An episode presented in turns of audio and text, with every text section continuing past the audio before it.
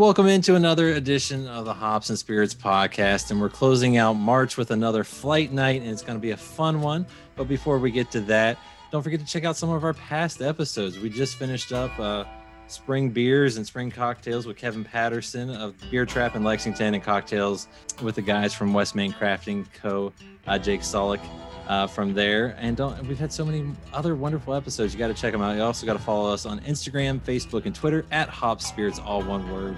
Uh, you'll find a lot of great things that we do, including our Drinking Buddies Club monthly giveaway, which you just need to click on the link, sign up, and you're entered to win some amazing prizes, including some fun things from the beer fridge and the bourbon bar. And also check out our 60 second highlights every Sunday night. That's at Hop Spirits, all one word on Instagram, Facebook, and Twitter. But we're here to talk beer and have a fun flight night. And who do we have with us? Well, depending on how it looks on the screen, I never really know. I want to say it's going to look exactly how it looks right now, but I never know. Uh, so, depending on where you guys are at, is how I'll introduce you. I always like to go ladies first.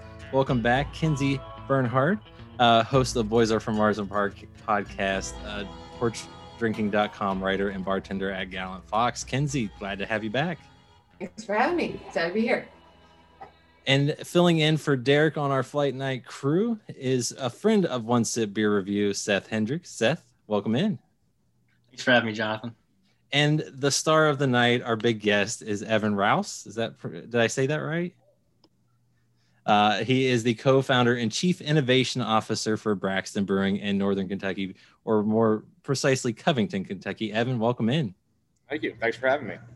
Now we've got a, a, a cool flight t- tonight. Just three beers, but they are to me kind of a little bit of the spectrum.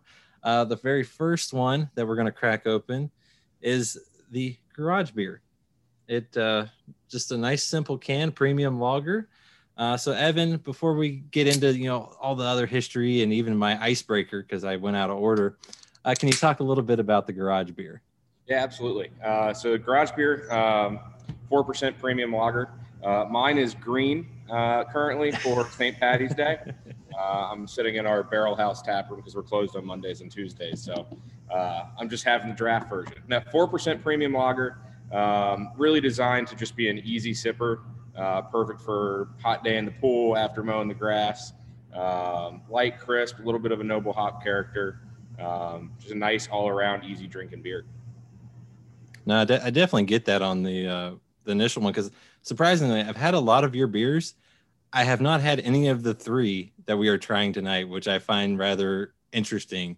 Awesome. Um, so, and I've always wanted to try the garage beer, but I'm always like, it's just a lager. I don't know if I want to pick that up at the store, especially when I, you know, you've had your um, the Heffenweisen, the Dortmunders, uh, you name it out there that I always enjoy.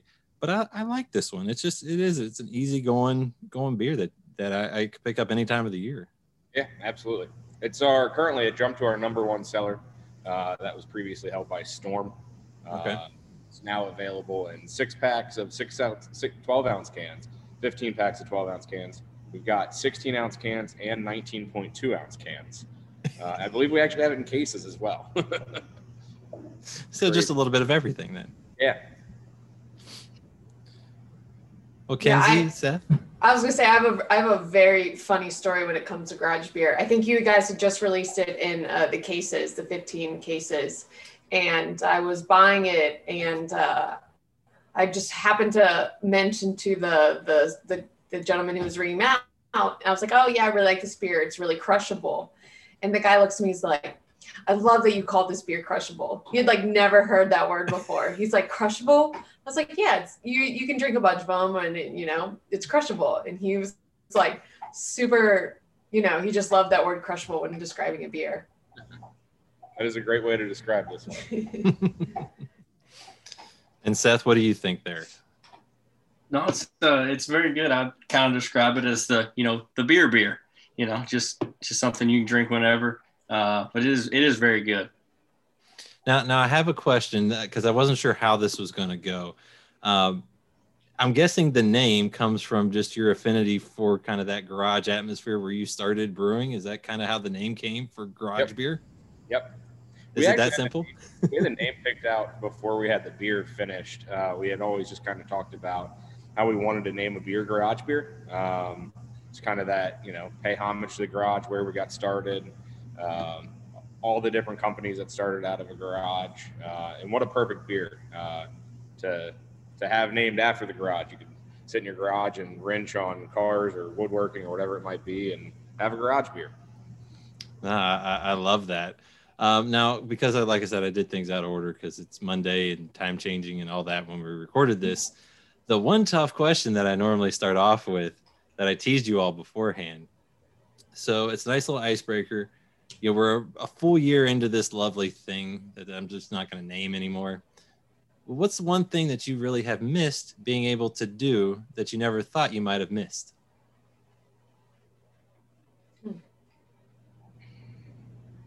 It's a hmm. good question.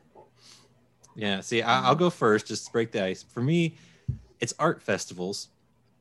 Never thought I'd miss those because I don't really like have a ton of art in the house or anything. I just always enjoyed going, seeing what they did, and you know, because of where we live, I also enjoy having a beverage at those because we, we we have fun at, at, our you know woodland and things like that, where all the breweries are out there too. Uh, but that is one thing I have randomly missed, and, and I'm hopeful for this summer that we might be able to have again. I'd probably say one thing that I miss that I never thought I'd miss is it's going to be a little funny, but bellying up to my own bar. Because if you would have told me at any point in time that that I wouldn't be able to do it, uh, it it's really weird to have tap rooms where you're not allowed to sit at the bar like you said, it's been going on for a year, uh, and that was kind of the the employee tradition, especially on Fridays, was get done working, go sit at the bar, have a shift pint, hang out, and really really build relationships with with your fellow coworkers, and it just hasn't been able to happen. Yeah, I would definitely say sitting at a bar. Um, that's kind of one of my favorite things, just to do. You know, if you're just wanting a beer, I usually just go to a bar by myself if I know the bartender, um, sit there and chat with them. Now I feel like if I want to talk to the bartender, I have to quickly squeeze in a conversation while I'm ordering or sit close enough, but at a table and kind of have a conversation from like five feet away, which just isn't as fun. And as a bartender, I miss having people sit at the bar. Um, it's not the same when your patrons are all sitting in chairs further away from you and you know they order their beer and then they go sit down and it's just weird it's a weird dynamic Yeah, um, that is that is kind of crazy not being able to go up to a bar. I think the one thing that I missed that didn't really think I would, I didn't realize how much I communicate uh, with people out in public, like just even at the grocery store, uh, just with facial expressions, you know. And now you're really not seeing any of that. I don't know if you know if I make a joke, I don't really know if that guy's smiling at me or not. So uh, it's kind of odd with that, but. Uh, depending on your joke, it's hard to say, Seth. Depending on your joke. Some of them are pretty bad. now, now back into the actual questions that that that have to do with Braxton. Uh, Evan, how did you guys get started? I mean, I know you were working at a brew pub type place beforehand, but how did you guys get started, and and how did that go for you all? Yeah, absolutely. Um, kind of a inter- interesting story. We uh, we were dropping my brother off to college, Jake, who's our CEO now. Um, driving him off to college at Indiana University and uh, went to a little place called Upland Brewing Company uh, for lunch, just their little tap room there in their pub. And at the time, I was a so I would have been a, a, sophomore or a junior in high school, somewhere around the age of 16 or 17. And uh, we we sat down. the The waitress came over and kind of walked us through the fact that every beer they served was made in house. Uh, gave us a tour of the facility uh, really kind of piqued my interest because I was always interested in science and math, and the home brewing really kind of meshed directly into those two those two fields. Um, so after that, on the way home uh, from IU, I told my dad that we were going to start home brewing, and I ordered a home brewing kit off my phone. Um, so we're on the way home, three hour drive. He's like, okay, yeah, whatever. We're going to start brewing, sure. Uh, a couple weeks later, all the stuff shows up, and we start brewing. Uh, that first batch was awful. I mean, it was really bad. Uh, but we kept with it, and it, it kind of became just a really went from a passion to an obsession. um, from you know the extract home brewing kits all the way to all grain to converting my parents' two car garage into a full function functioning brewery, uh, 11 taps. Um, we hadn't parked cars in there in years. Um, we'd brew almost every week.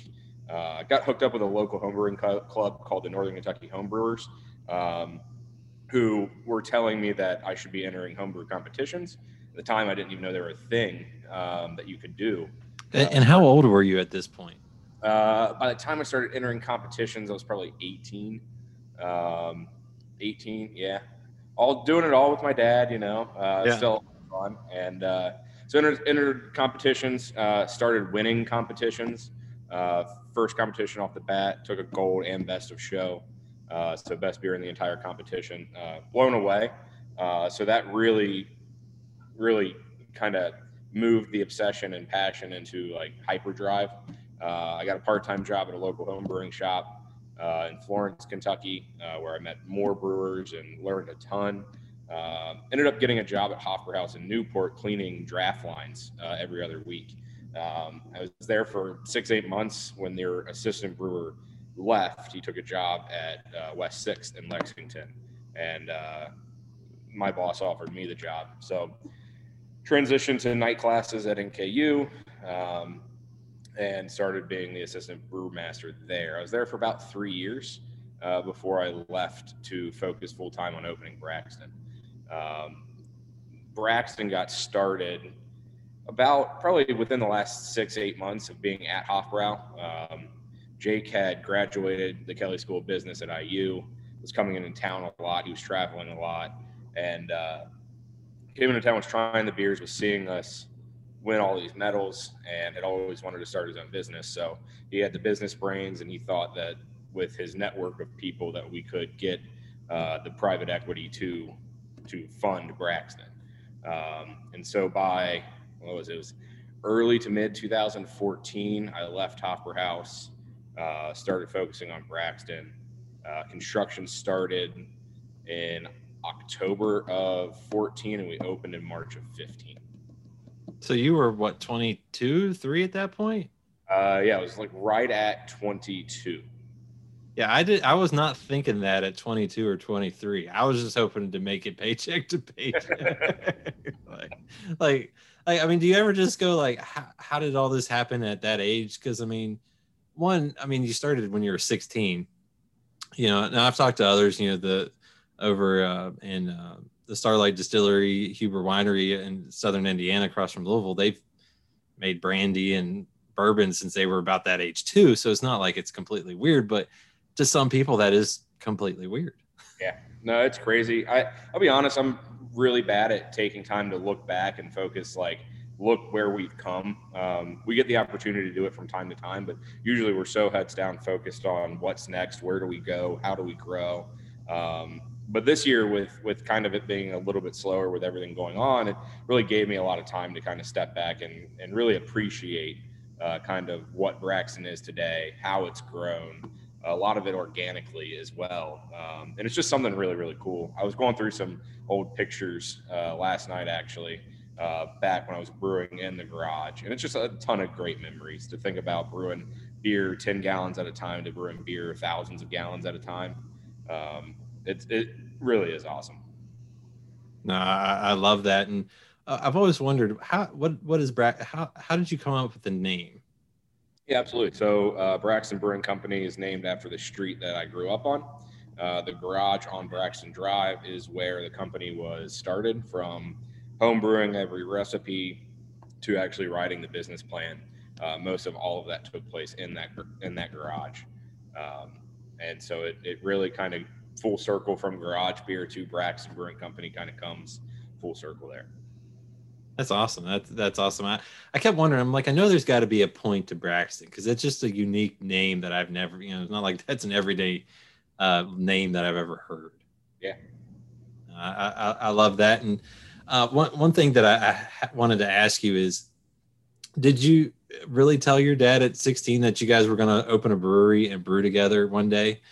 because you kind of touched on the car ride. I've, I've read a few places where you know you said this almost like you know just like it just came to fruition.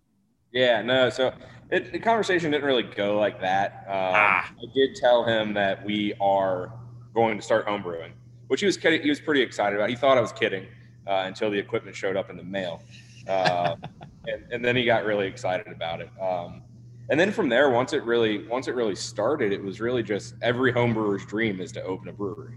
Um, so it was always kind of like, oh, it'd be so cool. So we, you know, vacations were usually planned around what breweries we could hit or where we would go based on what breweries we wanted to hit.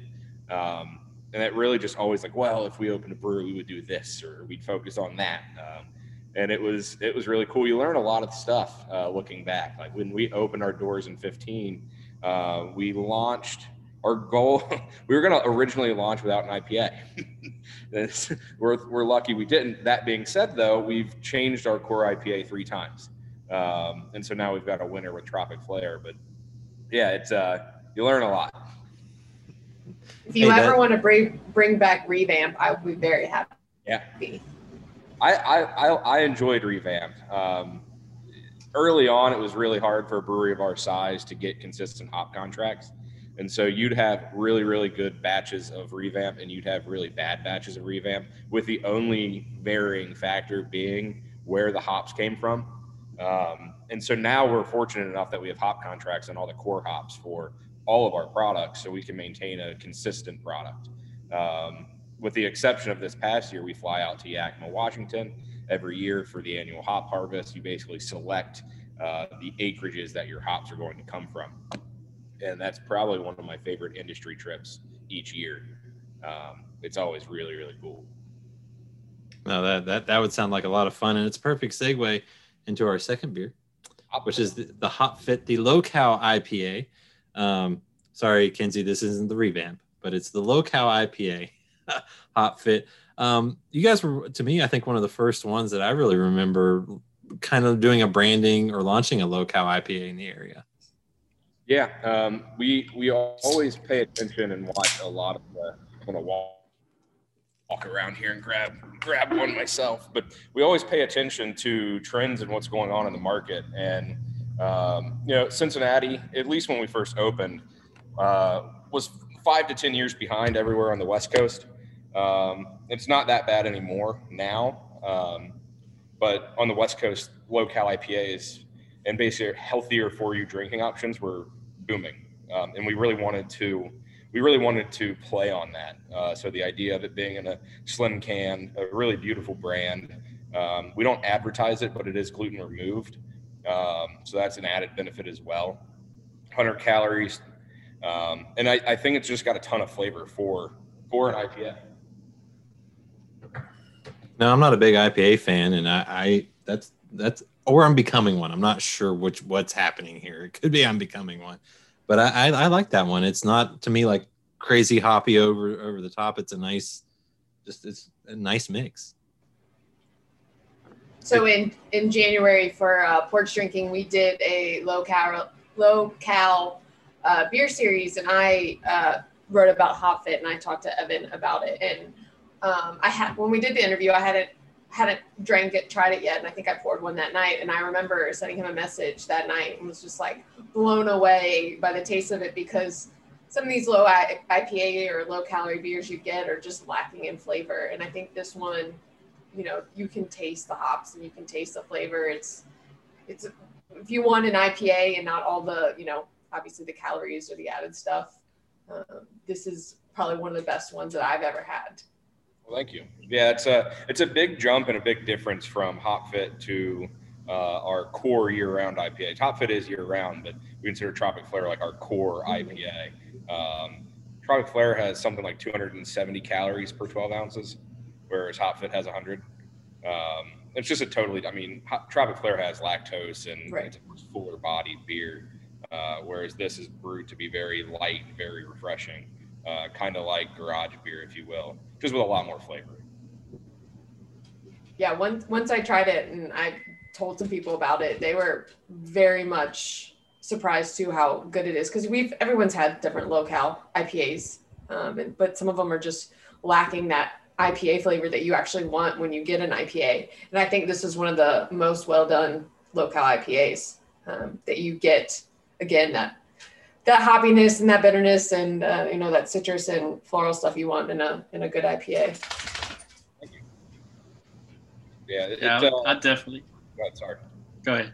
Uh, I was gonna. I was just gonna echo that, saying that you know I drank a few uh, low cal IPAs, other ones uh, playing volleyball for the last few weeks, and I had a friend actually recommend and bring me one on Saturday of the Hop Fit, and it. I mean, it just has that extra bit of flavor uh, that some of the other ones don't have.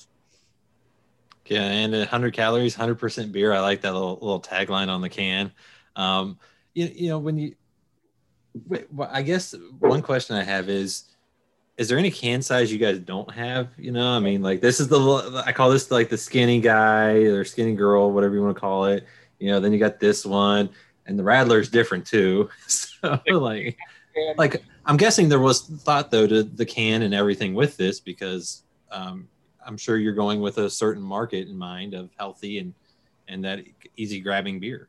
Absolutely. Um, like I said, that we were really watching that healthier for you trend. So like launch of hard seltzers, the the, the growth of low cal beers, specifically low cal IPAs, uh, the growth of non alc beers is surprising right now. Um, and there's a whole subcategory of healthier for you options that are known as athletic beers. Uh, so they'll be anywhere from two to four percent, packed with electrolytes, usually some types of fruits, um, and they're designed for post-workout drinking uh, to basically rehydrate your body faster than if you were to drink water. Um, and so the branding, it was one of the earlier projects we did in-house uh, with our uh, in-house design team, and it's beautiful. Um, and really, we thought that you know with seltzer booming uh, and everybody kind of looking for that healthier for you option, that skinny can, the slim can, screams better for you, um, and it really just pays homage to that kind of theme. Um, but yeah, we do a lot of different can sizes. Uh, we've got the, the night. If you've never seen a 19.2 ounce can, it's like the coolest thing. I wish I had one here. Uh, it's an imperial pint, um, and so if you look at a 12 ounce can and then a 16 ounce can, it's like almost twice as tall as a 16 ounce can. Um, you just got to drink it fast enough before the beer gets warm. Oh, you call those like stove pipes? Is that the Uh, I think that's the Foster's can, which is like, okay? or the oil can. Maybe it is called a stovepipe. I don't know. I, I don't I don't know, but I, I I'm curious now now to see that. Now you kind of mentioned this because you know you guys are Braxton Brewing, but you also have seltzers there, and they are you guys to me were one of the first ones that did seltzers. I think what back in 18 you launched one um, with the Vive uh, brand. Uh, well, I guess that's just paying attention to what, how, the trends that were coming along.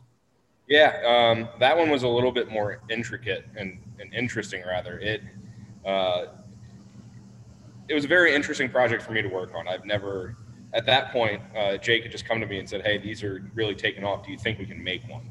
Uh, and I, I really kind of answered, "I have no idea. I don't know much about how to make one. I don't know much about seltzer at all." So I went out and I tried a couple of the White Claws and the Trulies and whatnot, and they're really good, um, especially on like a 90 degree day in a pool.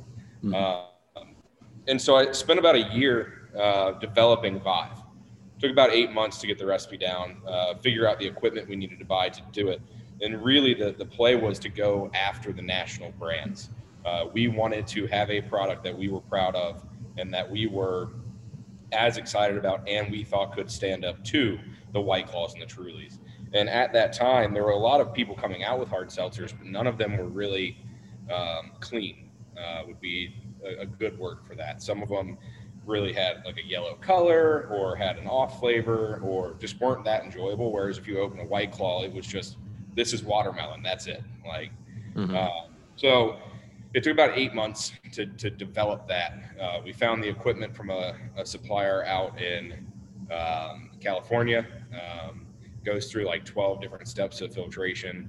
Uh, we're actually working on getting that process patented uh, as a process patent, just because our methodology of creating it is so different than what most people in the industry do. Um, and so we we have a product that we think can compare to uh, the national competitors. Um, it was a very timely project, but it, it turned out really well, I think. Yeah, no, I, I like I said, it, it was interesting to see you guys launch that back then because to me, White Claw and Truly, and what I was paying attention to hadn't really exploded yet because you know it wasn't it wasn't like I was paying attention to the trends and things like that. I was just what my friends were drinking, and then all of a sudden, like last year and the year before, that hit, and I'm like, man, they've been doing that for forever, for forever. Um, another trend that I, I, think you guys were on top of once again was the variety, uh, the pack. You know, you had your toolbox or the toolkit um, that you guys I think were doing again back in 18. I think I think this was later on in 18, but I mean, you know, that's one of the biggest um, trends. We talked about it on one of our under the influence roundtables earlier this month, and you know, that's one of the areas of growth, big growth in the industry. And you guys have been doing it now for two, three years. Yeah, that that 12 variety pack is really, really popular. And what you've seen uh, in the last year with the pandemic is is uh, people buying in volume. Um, you know, early on, especially, it was, hey, I have to go to the grocery store. Only want to go once, so I'm going to get this 12 pack or this 24 pack. Um, and the addition of variety made it a lot more useful. We try to switch the variety pack up every year, uh, change a beer or two in there and try to really mix it up. I think the variety pack right now is a really good representation of our brand. Um, it's got one gasket, Tropic Flare, Garage Beer, and Summer Trip. Uh, might actually be Scooter now because um, Scooter came out as one of our seasonals this year. Uh, we had released it previously in smaller batches, but yeah, Vive, Vive, and uh, the variety pack. Because even Vive is in a variety pack. That is that's 95% of the hard seltzer market is 12 pack variety, um, three cans of four flavors. Uh, we just launched a new one, um, a new variety pack, Vive Punch. Um, so right now, what's really popular is all the sweeter varieties of hard seltzer. So you're uh, there, there's a bunch of tea-based hard seltzers, lemonade-based hard seltzers, uh, and we wanted to take kind of a different approach uh, and find some white space uh, in the category. Um, we, the branding is beautiful. The liquids really, really good. Uh, the original punch tastes like Hi-C. If you like fruit punch, I mean, it is a, it's dead on Hawaiian punch. Um, and so, it, I mean, it, it's a lot of fun to play around with because your possibilities are limitless. Yeah, I tried the uh, original punch flavor of the the um, punch seltzer, and it tastes like Hi-C. Like they're like it you know you don't even taste that it's alcoholic. It's like wow it kind of takes you back to your childhood and drinking kool-aid in the summer. So you guys did a really good job with uh, matching the flavor of a a good kool-aid or uh, fruit punch especially with the original flavor. I haven't gotten to the other ones yet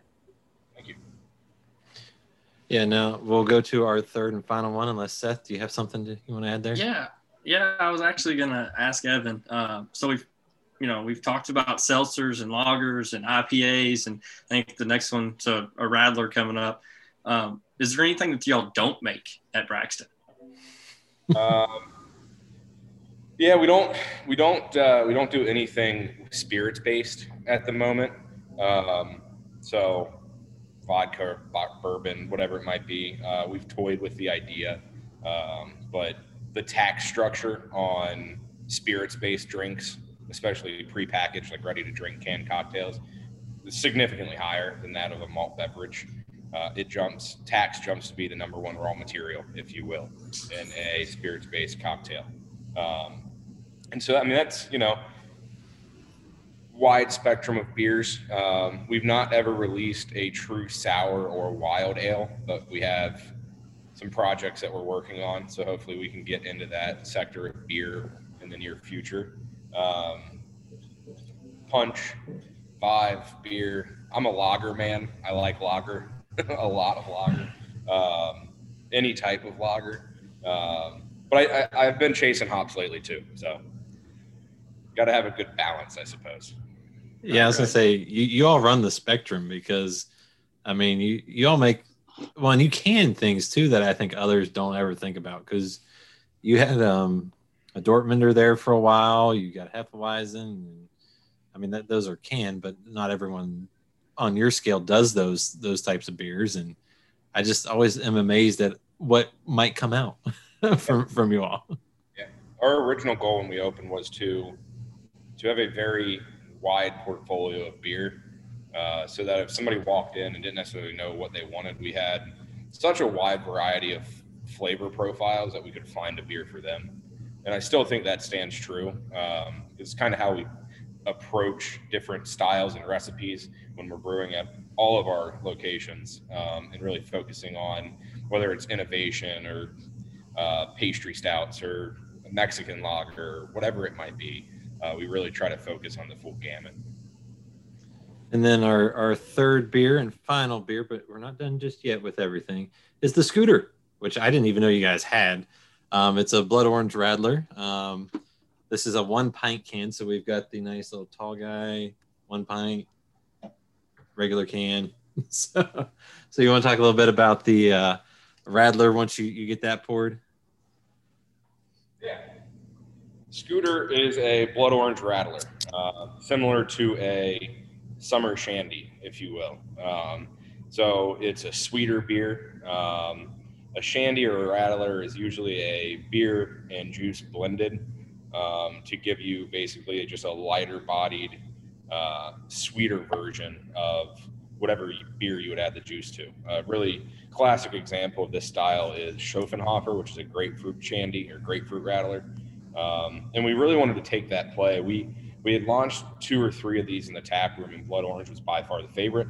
Uh, we've been making this beer for at least three years, if not four. Um, but usually it's like a one one tank batch. Drop it when it's gone, it's gone.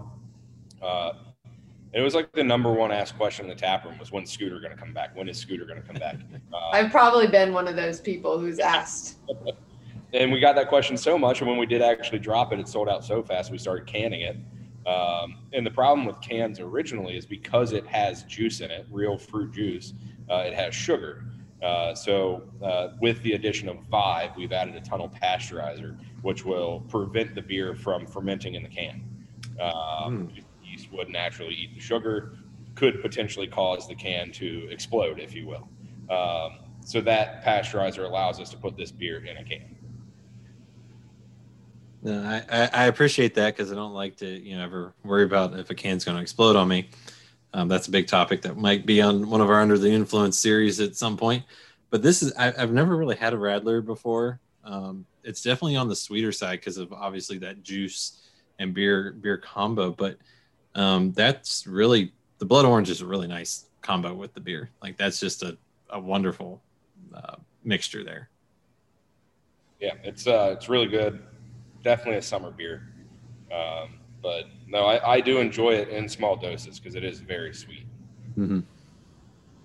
Yeah, I've I've had several blood orange beers in the past, but none that's like that much blood orange. Uh, it's really good. But I yeah, like you said, the summer beer, I could see myself drinking a drinking a couple of these on the boat this summer for sure. Oh, for sure.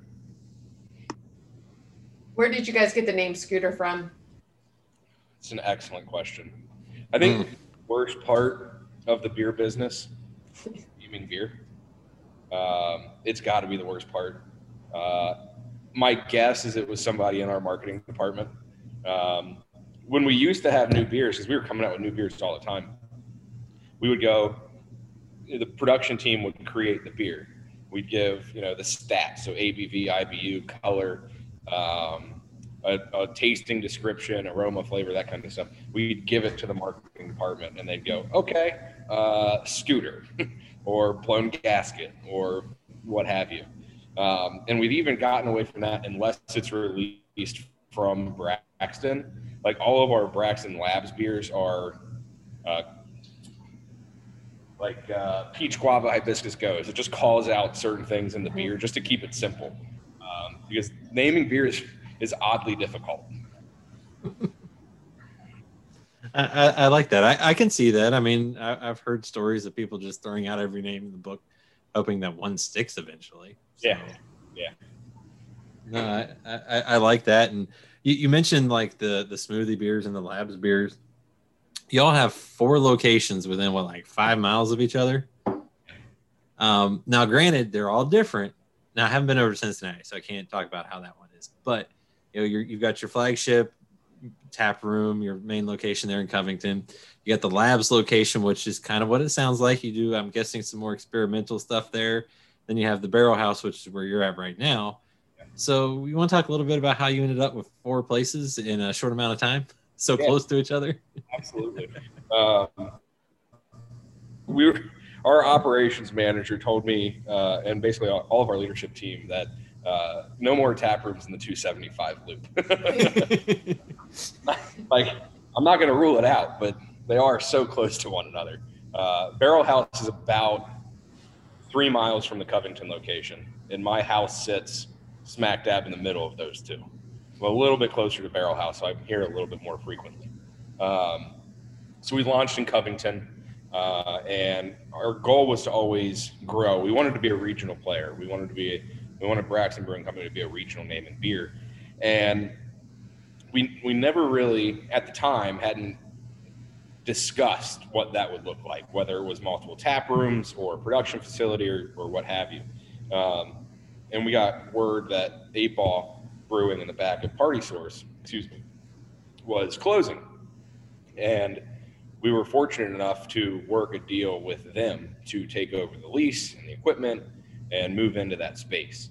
Um, and the idea being that Covington could focus on our core beers and be really just for production uh, because that facility is scheduled out so far. Really turning tanks. Um, we brew Monday through Saturday, three to four batches a day, um, filling tanks that are 120 barrels. Our brew house is 25 barrels. Um, and so rough, rough math, that is like 1,800 cases of beer per tank. that makes sense. And so we wanted a place where we could, instead of having to schedule around production to keep up with the innovation side of things, having a facility to itself for innovation. Um, and so that that made perfect sense that we were able to grow into that facility, expand, focus on innovation. Um, and still to this day, uh, same brewer over there, Zach Benke, does a phenomenal job. Uh, runs the facility by himself. He's got a 15 barrel system over there, um, and comes out with a ton of great stuff. We do we do three labs releases a week at this point, including our seasonal or not our seasonal, our smoothie series, which came out of the labs facility. Um, so he's he's killing it over there, cranking it out. Uh, then a couple years later, um, we have a we have an offsite warehouse um, in Ludlow. Uh, that's like the the fifth facility that never gets talked about because it's just the logistics center. It literally just shipping and receiving. So as soon as product is packaged, it's put on one of our box trucks, moved over to the warehouse, sits in a giant cold box until it goes out the door to a distributor. Uh, that warehouse at the time was getting overloaded. Um, so we think about all the beers we release and all the labels we have. Uh, every time you order a printed can, you have to order a full truckload. So it's 25 pallets. It's 205,000 cans. 205,000 cans. Um, and so our warehouse was full of cans. We were running out of space. Uh, we got approached by one of our investors who was involved in the uh, deal here at Barrel House that took over the old grocery store that was here. And they had this loading dock area and a 20,000 square foot basement that they didn't know what to do with. Um, and it made sense. Um, we had a pilot system. Our, our brewery in Covington was just busting at the seams. So we moved our pilot system to Barrel House. We moved all of our bourbon barrel storage from the warehouse to Barrel House and a bunch of other miscellaneous storage type things. So really, Barrel House, while it is, it's one of my favorite tap rooms. Um, I kind of took like a sabbatical and helped build it, uh, like this barrel stave wall behind me. It's woodworking is kind of a hobby of mine. Um, so I helped build this, and it's partly why it's one of my favorites. Uh, plus, being so close to my house. Um, I second that. I think the barrel space house. deal. Um, the barrel house. I'm sorry. I was gonna say. I would say. I second that. I think the barrel house is my favorite of your. I haven't been to the Cincinnati location, but of your three in Northern Kentucky, you did a fantastic job with the interior, or I don't want to say the interior design, the design of it, and all the barrels and the touches of the barrels because it is the barrel room. And it's funny. I remember when I first walked in, I was like, I thought this is the barrel house. Where all your barrels at? and they're like, Oh, they're in the basement. And I was like, Oh, okay, that, yeah, makes sense. That was actually one of the concerns because there wasn't, you know, the tap room itself is only like two thousand square feet, so it's really small, and you can't really see any of the barrels. Um, and our goal eventually is to do like a, a self-guided tour downstairs through the barrels. Just haven't got that part set up. So yeah, Barrel House was really just a space play. Twenty thousand square feet in the basement, Uh, cool tap room because Fort Mitchell is a very kind of walkable neighborhood. Lots of lots of families walking out and about, and it's got a big patio. Um, so that's how Barrel House came about. Cincinnati, uh, most recent addition, um, kind of similar to Labs. Uh, got word that Eight Ball was was closing, um, and we were able to kind of swoop in and make make a similar deal work, uh, kind of like Labs. Excuse me, really carbonated. Um, sorry. Uh, so yeah, so that deal kind of worked out. We always, since we opened and after we acquired Labs, um, we've always wanted a location in Cincinnati. Uh, we'd all, we'd been looking for a while. We didn't know what the best move was going to be, um, and that kind of fell into our laps. Um, if you've not been there, it's beautiful. Um, the guys at guys and gals at Three Points did such an incredible job building that space. Um, the technology aspect of what that tap room can do with the music and the lights. There's like mood lighting that's tied to the music so it, will change colors and i mean it's it's crazy and then the whole place opens up so there's accordion style windows and garage doors throughout the entire thing so you can just on a nice day you can open the entire tap room um, and so currently uh, we have a brewer with a 15 barrel brew house over there uh, he really helps uh, zach Banky with labs products out uh, so we can keep that innovation going um, and, and really release new products yeah, can't can't wait to you know check check that one out and and see see that space. Um, one thing that you've you've mentioned a lot of is you know your you've talked about family. Your brother's part of the business. Your dad's part of the business. What's it like working with family? Because I know my family. I love them. yeah. yeah.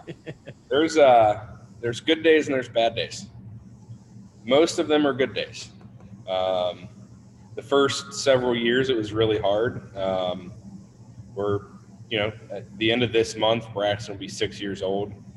We've learned to work together and take a step back uh, when things tend to get a little uh, frustrating or uh, problems arise. Uh, we've also learned really well how to work together, uh, but it wasn't always easy. Uh, Jake and I butt heads quite a bit. We're brothers. That's what brothers do. Um, and my dad was kind of always there to be the referee. And so it, yeah, it's I I wouldn't trade it for the world at this point, um, just because you get to know your family in a whole new way um, that I don't think you would really get to experience if you didn't work together. Um, but that being said, Thanksgiving is a board meeting.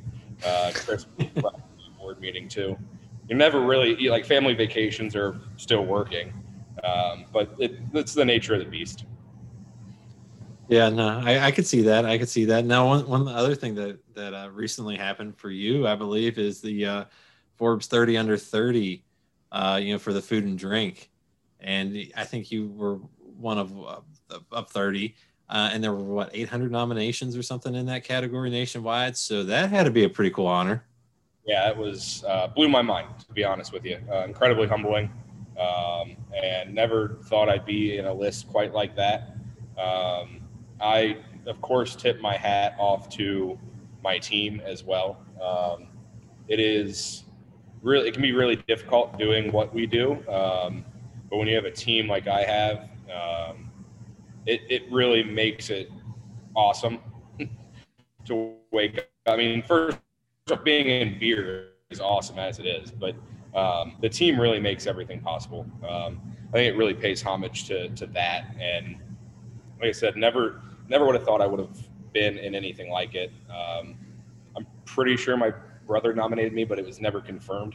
I just got an email one day, hey, you were nominated, fill this out. Um, and then when I got the call that I had been accepted, it, I mean, it was insane. Um, very good day. Um, and so it's, it's neat to, it's neat to kind of see hard work pay off, if that makes sense.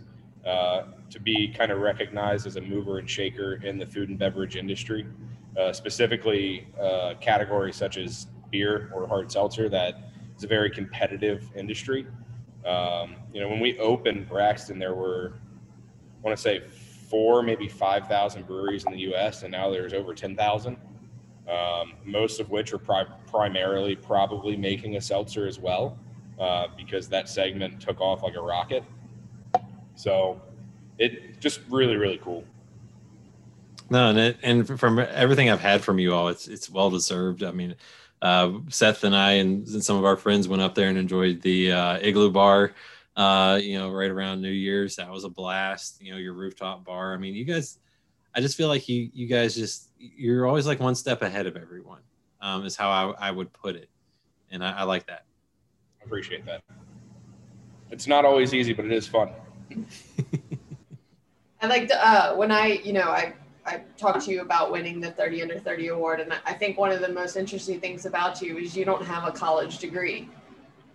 They, they were not like they weren't beating around the bush in that Forbes magazine at all on that. One. I think it said like Northern Kentucky University, like unfinished or something, and I, uh, you know, yeah. and you see all these other people. It's like Harvard, Yale, and then you're the you're the the only brewery person or brewery representative, and it says college or something. So I think that's a really interesting aspect is you are not college educated and you've still built this successful, you know, company and brand and, you know, you have four tap rooms now.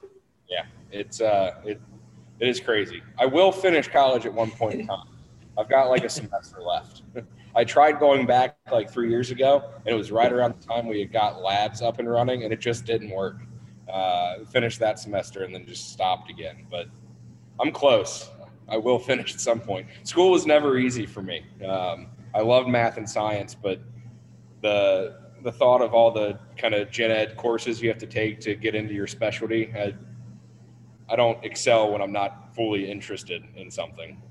Well, thankfully now they offer classes on actually brewing and distilling as well. So yeah, people are interested in that. They can go straight into it. Whereas probably when you were in college, it wasn't even an option or something people thought about? I've done some technical training uh, through Siebel, which is a brewing academy as well. Um, but those were those came like year one, year two at Brack, kind of formalized some of my because most of my most of my knowledge in beer is self taught. Uh, to so to really get some book smarts and some real science behind it to answer the like I know how but why uh, really helped.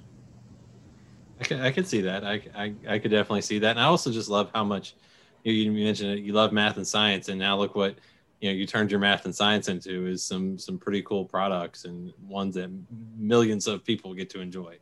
Yeah, appreciate that. So, so um, before we wrap up, um, anyone have any final thoughts or what what was their favorite tonight? Anything like that?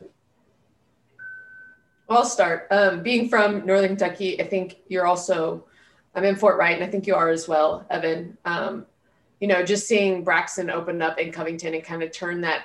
I mean, they were they kind of you all took a chance opening in that area. It wasn't really an area where a lot of people went and like, you know, walked around, and there weren't many restaurants. And I think once they saw how successful Braxton was in Covington, a lot of other restaurants and businesses followed, and that is such a cool area down there in Covington right now um, when you know five years ago it wasn't before you guys opened. So it's really cool to see the transition of Covington that Braxton, you know, Braxton had such a big impact on it. Um, and when you think Northern Kentucky beer right now, where I'm from, it's mostly Braxton, which is really cool. And you've inspired, I think, a lot of other breweries to open in the area and be successful as well, just because, you know, of course, it's easy to go across the river into Cincinnati, but it's also easy to now stay on Kentucky side and go to the, the many breweries on, on our side of the river, the better side, in my opinion. uh, yeah, Evan, I had uh, I had one last question for you. Uh, and before I ask it, I want to preface it with uh, I'm an engineer, so my brain works a little different. um, but for some reason, one of the things you said stuck with me was going from brewing, uh, you know, 10 gallons at a time to hundreds of a gallon at a time now. Um, was there any? Is there been any beer that you started in uh, your garage that you went back to and tried again, try to brew? And was there any like scalability issues or anything like that? Yeah, absolutely. Um, so Storm is actually a homebrew recipe. Uh, that was one of the first beers I won medals with. Uh, it was really the it was really the beer from a homebrewing scale that I was using to uh, kind of nail the process. So keep the recipe the same and really it was one of the only beers that I brewed at home like 20 or 30 times, just taking detailed notes on on everything that you would need to be paying attention to to make sure the beer was consistent. Um, and so that one still that was the number one selling beer we had for years uh, until we launched Garage Beer. Um, scalability wise, um, one that comes back every now and then is Dead Blow. It's a. Uh, it's macerated dates. Um, the first time we brewed it with macerated dates, um, we threw the dates in the mash mixer, transferred over to the lauter tun, which lauter tun has this false bottom, so it's a perforated screen. Well, the macerated dates sunk straight to the bottom. The mash was on top, and it basically formed this like half inch thick like gel coating, uh, and we couldn't. We never got to finish that beer. Um, we had to dump it and and go back to the drawing board. Um, things that work on a homebrew scale don't necessarily translate perfectly to a professional brewing scale. Uh, our date supplier was actually able, they have a product now that they take those macerated dates, they dehydrate them, and they turn them into a powder. Uh, so we were able to get the same product, uh, just a different process to date. Um, still the same flavor. Gosh, that's really cool.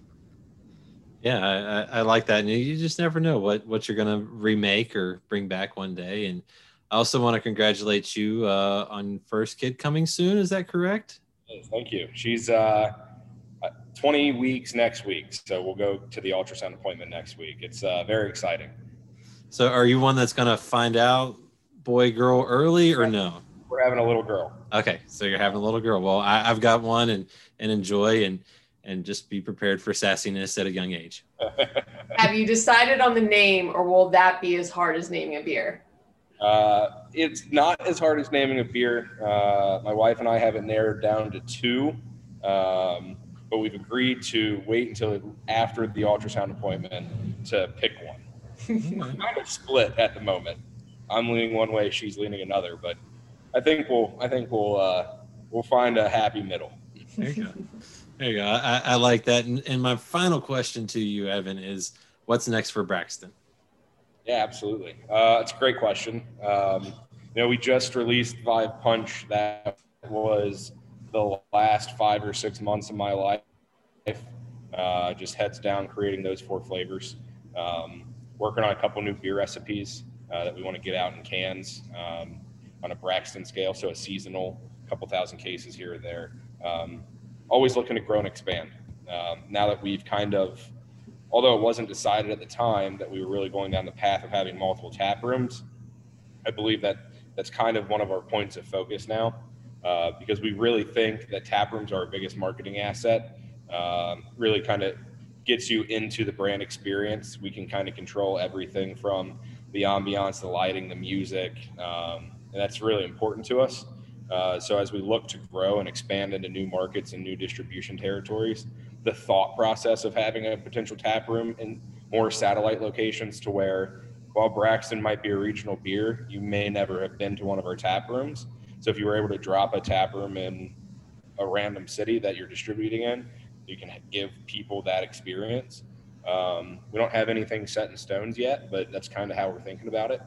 Um, but yeah, just keep making really good, good beer and seltzer and see where it goes. Really excited to get the tap rooms back opened up uh, to, to normal normal levels. Um, but yeah, all in all in due time. I got my first vaccine two weeks ago. I get my second shot in a couple weeks. Really excited to kind of just slowly ease on into into normalcy again. If we'll see that, I don't know. Yeah. Yeah, yeah no, I, I, I totally get that. And I feel like you almost were going to tell us a city that you were thinking of there, but then you, you decided against it. So I'm going to guess it's going to be outside 275 this time. Yeah, probably. so narrows it down a little bit. Well, Evan, Kenzie, Seth, uh, thank you all for another fun flight night. And uh, Evan, wish you nothing but the, but the best. Appreciate it. Thank you. Thanks for having me. Yeah. Thank you all. Thanks, guys. Have a good night. Yeah. I just love flight nights. That was a blast. I really appreciate Evan uh, sharing uh, those uh, Braxton beers with us and Kenzie and Seth coming on uh, to share in those as well and chat uh, about Braxton and all the cool things that they've got going on up there. We've got a few more flight nights already on the books. Uh, but our goal is one a month uh, for the rest of the year. So we'll see how that goes. You'll just have to stay tuned. And if you're looking for some cool things, check out our social media pages at Hop Spirits, all one word, on Twitter, Instagram, and Facebook. And on our Instagram, Facebook, and YouTube pages, you can find our Give It a Try 60 second highlights, where we just did Still Austin, the musician, this past weekend. We got a cool one for you this weekend. We drop those every Sunday night. And who do we have uh, on next week's episode? Well, it's no uh, joke, even though it is April Fool's Day. We have Still Austin, their CEO Chris Seals, and their head distiller John Schrappel. It's a very fun episode, and I can't wait to share that one with you. Remember, check out our partners in crime, One Sip Beer Review at One Sip Beer Review on Instagram. And, re- and until next time, cheers, everyone.